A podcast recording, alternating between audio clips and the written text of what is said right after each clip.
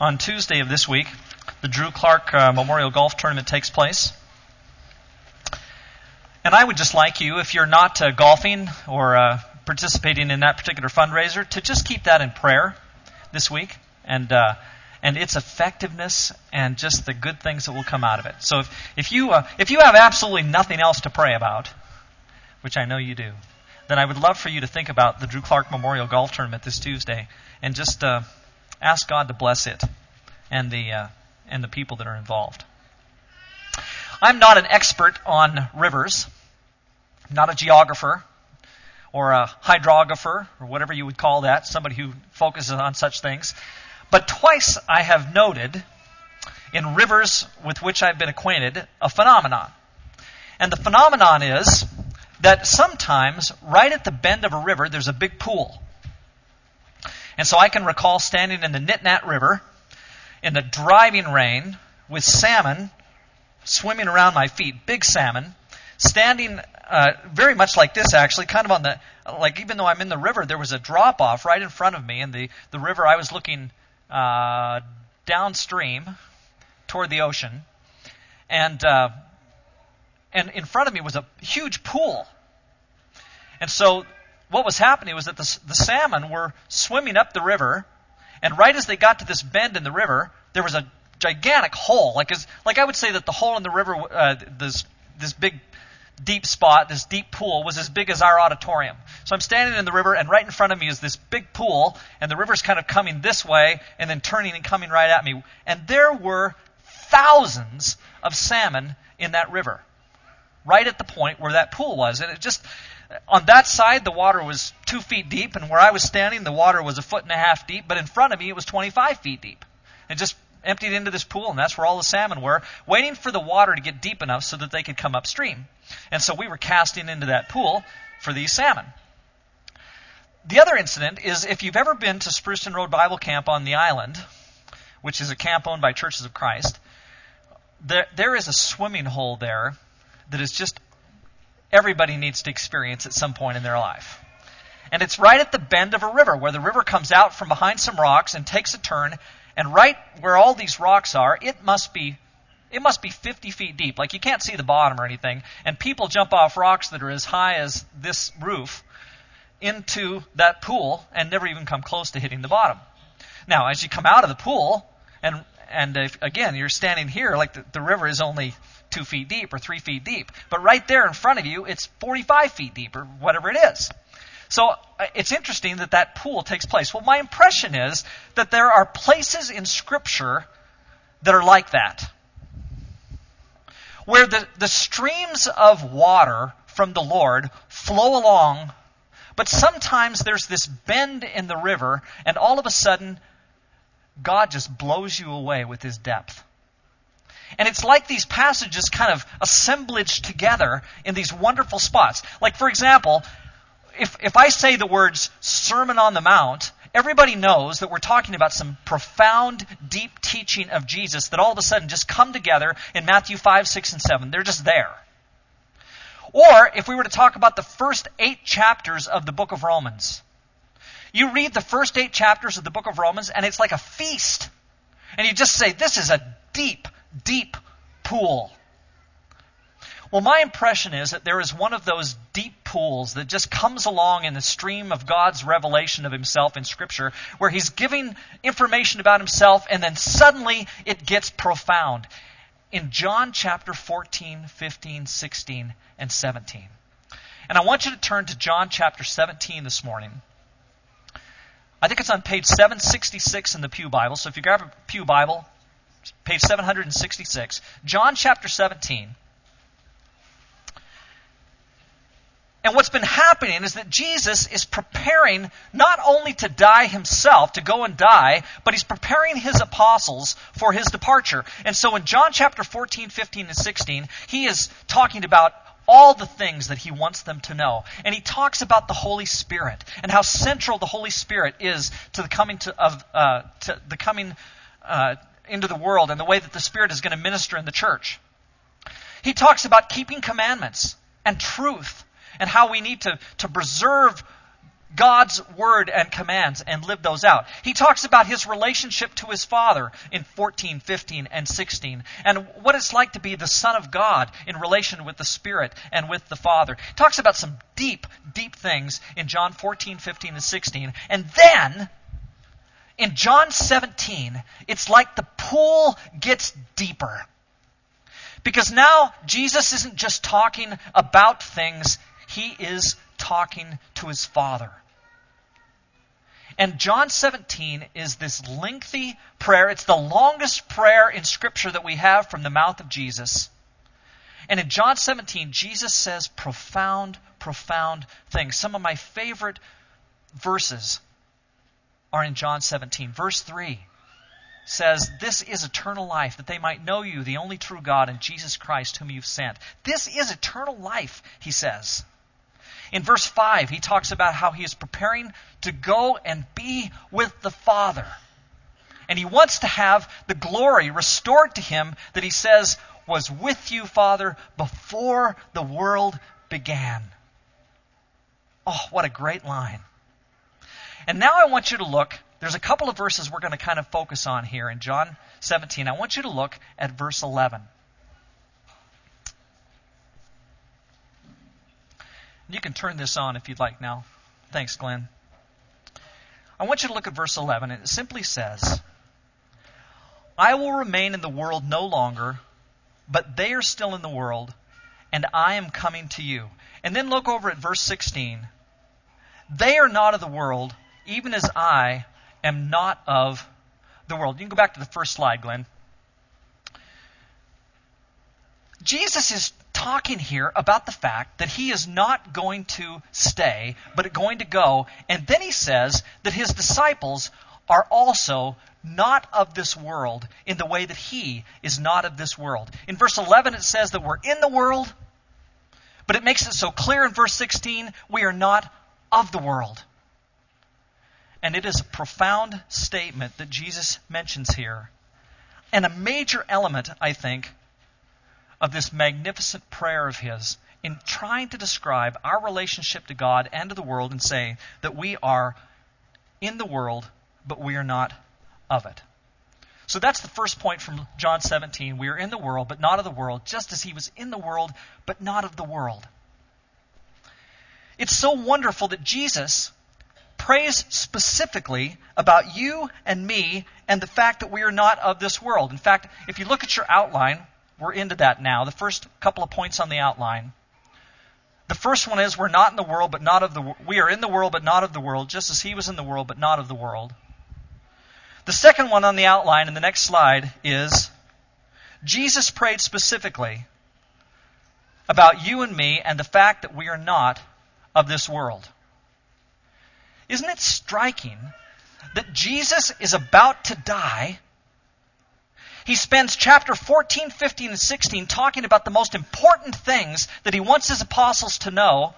And then in John 17, he focuses on the fact that we are in this world but not of it, and then prays specifically, it says, about you and me. He says, I'm not praying just for everybody or for anybody. I'm praying specifically for those who've heard my word that you have given me, and I want to pray for them because they're still in the world, even though they're not of the world. It was on his mind, and he knew that we were going to have to struggle and wrestle with this concept. Next point on the outline we share our disconnect with this world with Christ. Now, think about that. We're called to be like Jesus. But not just called to be like Jesus, we are in fact like Jesus in this very significant way.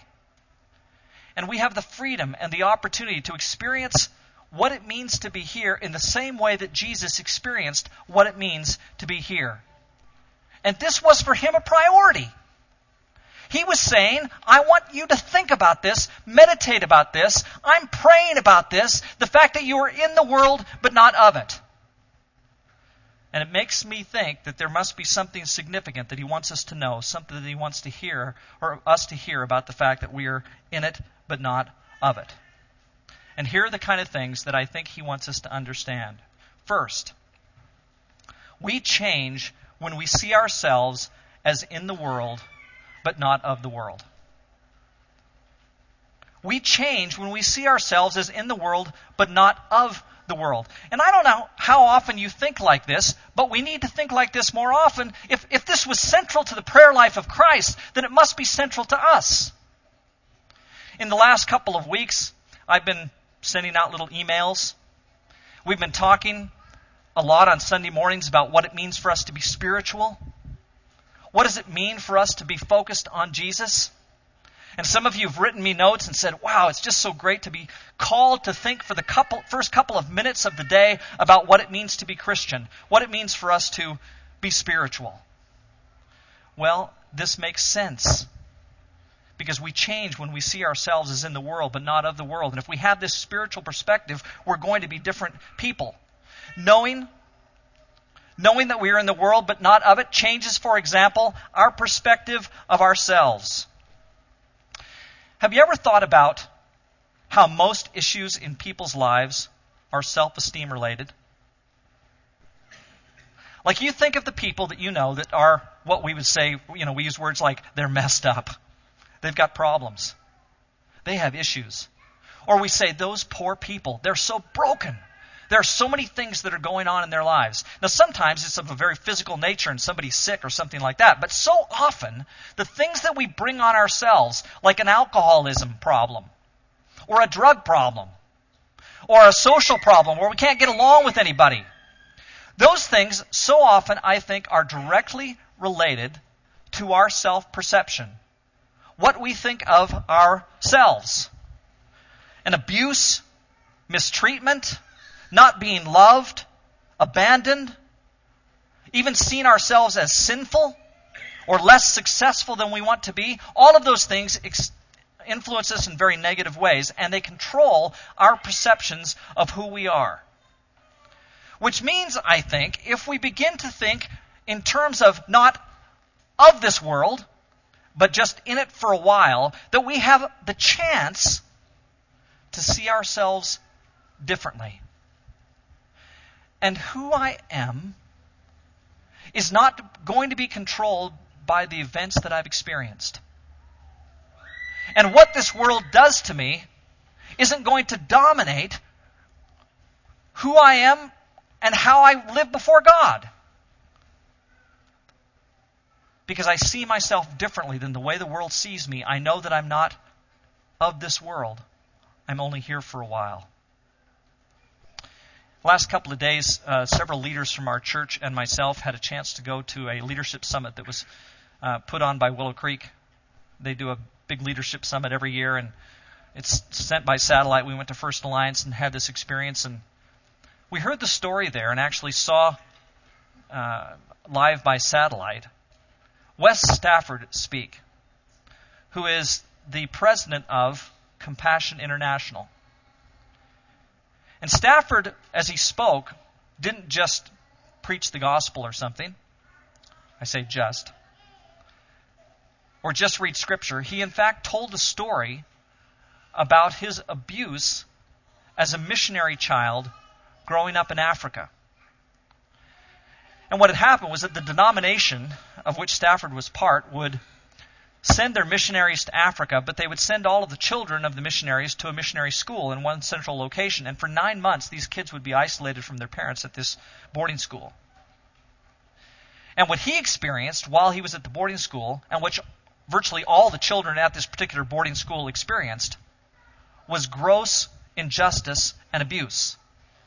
And he describes this abuse in, in detail in his talk and how horrific it was. He ends up actually being the one who makes known the abuse. They had scared the kids so badly that the children would not talk about it. They wouldn't tell their parents what had gone on.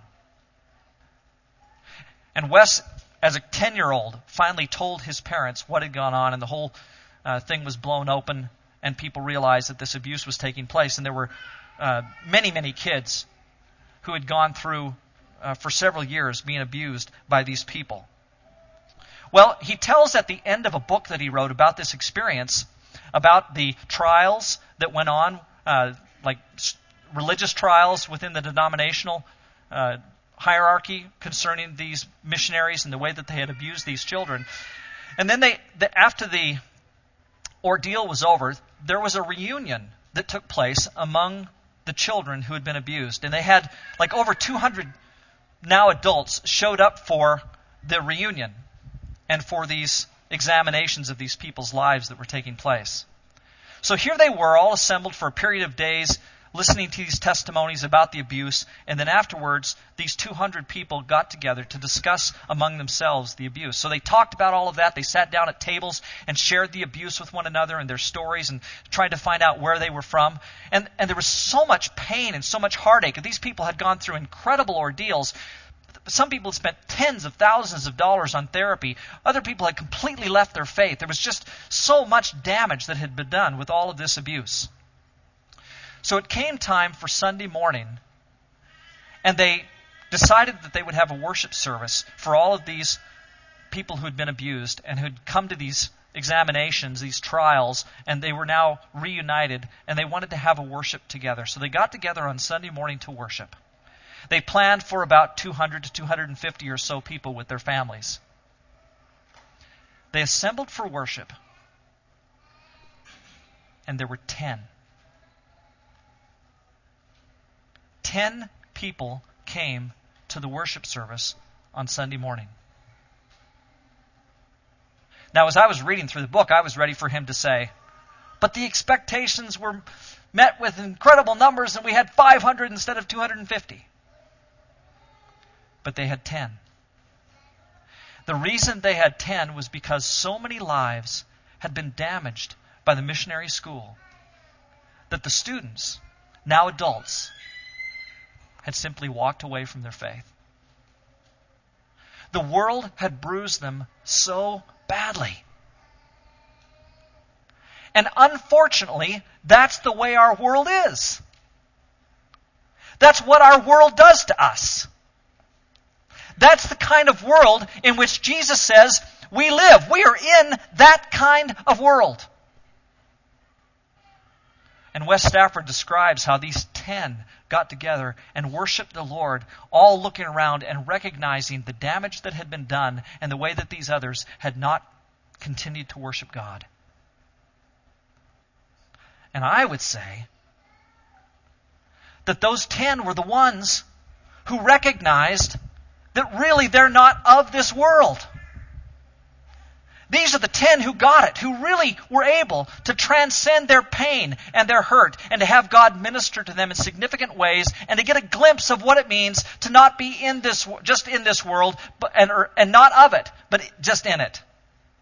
And so we have a chance also to have a perspective that says, yes, I'm in the world and there are tragedies here and there's heartache and pain and things that are horrible, but I am not of this world.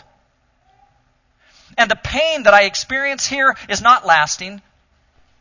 It will not be with me forever because I'm not of this world. We talked a moment ago about Drew Clark's Memorial Golf Tournament.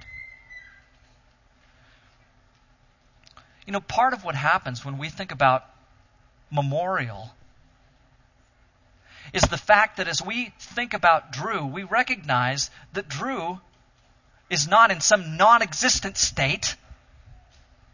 And your loved ones that have passed before you are not in some non existent state. They are not of this world. They were in this world for a while, and in so many cases experienced the tragedies of this world, but they are not in this world any longer because they weren't of this world. And they're now with Christ. They now are in a place where relationship with God is real. And they're not just alive, they're really alive. They're more alive. They're experiencing something that we don't experience. As long as we are in this world, we can't begin to know what they're experiencing. But because we're just in it and not of it, there is a time in the future when we're going to know, we're going to understand what it means to not be of this world and to be with God. It takes huge amounts of positive reinforcement to overcome all of these things that are negative in life that throws at us that destroy our self esteems. But one of the things that can do it is our understand that we are not of this world. We're only in it for a while, and soon we'll be with God. Well, that changes some things. Look at your outline. Here are some things that it changes.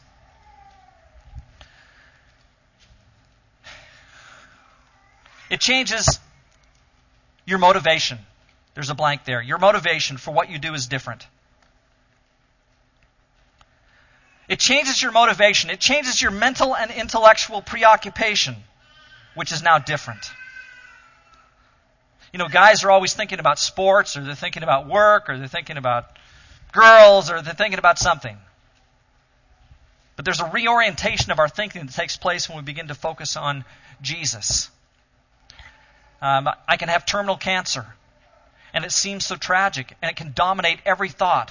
It comes in and, and makes me think differently than I did before. And that's the way our perception of not being of this world needs to change our thinking, that we realize this total reorientation in thinking because we're not of this world. Your goals are different, is the next blank. What brings you lasting joy is different. Your self identification is different. You're not just a husband or a father or a carpenter or a stockbroker or a teacher. You're not even a citizen of this world, but a citizen of Christ. How you spend your money is different. And so all of these things about ourselves get changed as we recognize that we are in the world, but not of it. We also begin to know that we're in the world, but not of it, and it changes our perspective about our world. Our world is not something to cling to.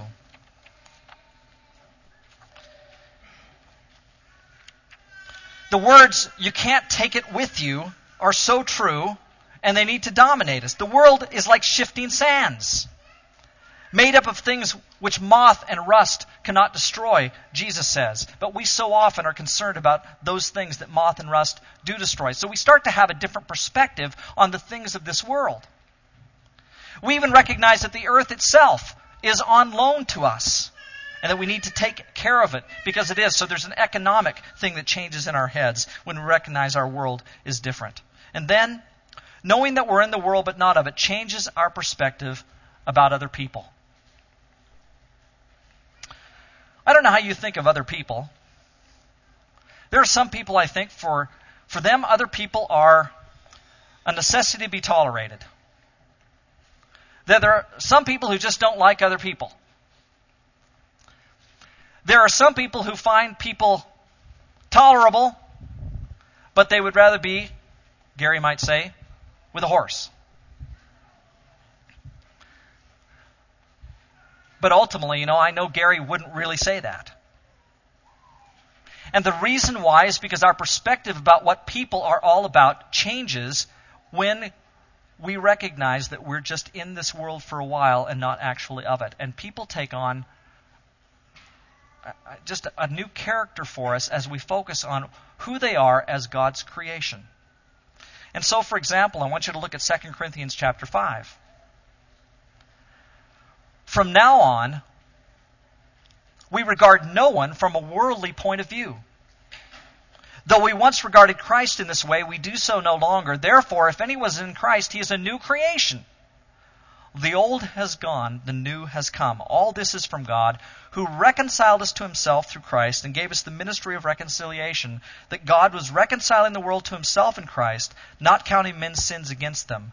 And he's committed to us the message of reconciliation. Why is it that we can think in those terms about people? It's because we're going somewhere else. It's because we know that their ultimate value does not depend on their relationship with this world. But their ultimate value, just like your ultimate value, depends on their relationship with Christ. And so if anyone is in Christ, he's a new creation. Well, what does that tell you about people who are not in Christ? If anyone is in Christ, he's a new creation. But what about those who are not in Christ? Doesn't that mean that they are not new creations? And doesn't that mean that if we have this perspective and recognize that we're not of this world, that we want also for everyone around us to experience the beauty of not being of this world? And there's a motivation there. There's a motivation to talk to people about Jesus. There's a motivation for people around you to understand that you are only here for a while, but not of this world, because you recognize that they are a new creation only in Jesus. And we don't want them to miss out on that. And then Matthew 22 39. Love your neighbor as yourself. You talk about a new perspective. What if you recognize about yourself that you are not of this world? What if you love yourself and think of yourself in those terms? It means that you're going to love your neighbor like that. And we're going to look at everyone differently, those around us, because we see that they also are not to be of this world. They need to know Christ and we need to treat them as those that God loves and wants to be part of His world and not this one. And then finally, seeing that we're not part of this world, but only in it for a while, is the spiritual perspective we've been talking about and which Jesus wants so badly for us to have. Now, that's a hard one. We live in the wealthiest culture there is on the face of the earth. There is no culture in the history of humankind that has ever had what we have. There is no culture that has been so fruitful as, as, ours. Even in a time of economic downturn, we know that we still have more than, what do we want to talk about? 95% of the world's people? We are absolutely so blessed. And yet God still wants us to not be of this world and to recognize that we are only in it for a while. And so he constantly calls us to a, a new, better, superior kind of spiritual perspective. And that's what we've been talking about for weeks. Is the need for us to refocus our thinking and see ourselves differently and to have that spiritual perspective as opposed to the perspective that says, this world is my home. Because indeed, it's not. We're just passing through. I mentioned Wes Stafford. When Stafford was 10 years old, he was in New York City getting ready to go back to Africa and he didn't want to go. He had not told his parents anything yet about the abuse that had been he'd experienced along with the other kids. And as he was getting ready to get on his plane, the parents were going to go by boat, but they put the kids on a plane and sent them to the school early. And as he was getting ready to go, he grabbed his mother's face before he got on the plane and he said, I don't want to go. They beat me. And then immediately he was taken off and put on the plane. His mother was, of course, aghast. She didn't know what to do, she didn't know how to respond. She ended up not being able to go on the mission because she was so distraught about what she had heard, and it was going to be uh, weeks before she could do anything about that. Ultimately, they did find out that this was going on at the school, and it happened because Wes shared that with his mother. But when the word first came down that there was an investigation going on about the school, Stafford was already at the school by himself, and his parents were nowhere around, and neither were any other parents. And so the teachers who found out that the investigation was going to take place began to step up their abuse. And Stafford tells the story of how one of the teachers in his class took a birthday candle and cut off the end that had no wick and made a wick on both ends of the candle. And the teacher then called Stafford up in front of the class. He's 10 years old, made him stand on a chair. And he lit both ends of the candle and made Stafford hold the birthday candle as the candle burned down. While this was happening, Stafford, who is, of course, a kid, and who'd been experiencing now years of abuse, starts to think in his mind about how he's going to respond to all of this. And he's furious and he's scared. And the candle begins to burn to his fingers, and eventually there are blisters that are appearing. There's incredible pain, but this little boy wouldn't let go of the candle. And eventually, one of the other students got up and knocked the candle out of his fingers, and the teacher laughed. And Stafford describes how at that moment, standing on the chair as he's holding the candle, he decided that not only were they not going to get to him and they weren't going to dominate his life, but that he was going to devote his life to the care of other children who were disadvantaged and found themselves vulnerable. And so he is now, as I mentioned before, the president of Compassion International. They feed and clothe and minister to millions of children all over the world. Well, he is one of those ten who came and worshiped in that Sunday morning when those who were abused got together as part of that reunion. What is it that has made things different for him? We've already seen how the self is so destroyed by the things that go around, on around us. He could have easily turned out like one of those people, but he didn't. And it's all because somewhere in the midst of all of that, he came to the realization that he is not of this world. That there is something bigger and grander of which he is part. And it dominates his thinking now. It controls what he does so that he can go and minister to other people in the ways that he should.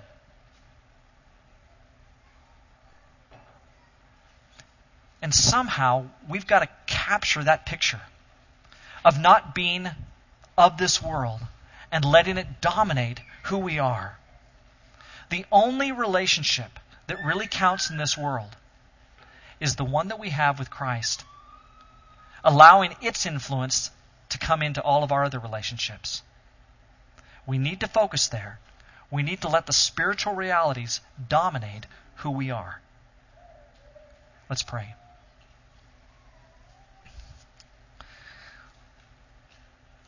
Lord, thank you for the gift of knowing you, of seeing Jesus, of understanding that we are not of this world. God, we know that we're here. We know that we're in this for a while. We know that we have a ministry here. But Father, help us to have our hearts, our minds set elsewhere. Help us turn our eyes to you. Help us look to you. Help us to let this spiritual reality dominate who we are. And Father, the things of the world that seek to take us away from that and capture our thinking for something other than your good. Help us, Father, to say no to that and to be dominated in ourselves by this spiritual reality that is you through your Spirit. Thank you again for that example in Jesus. Help us to emulate Christ. Help us not to be of this world, but only in it for a while. Through Christ we pray. Amen.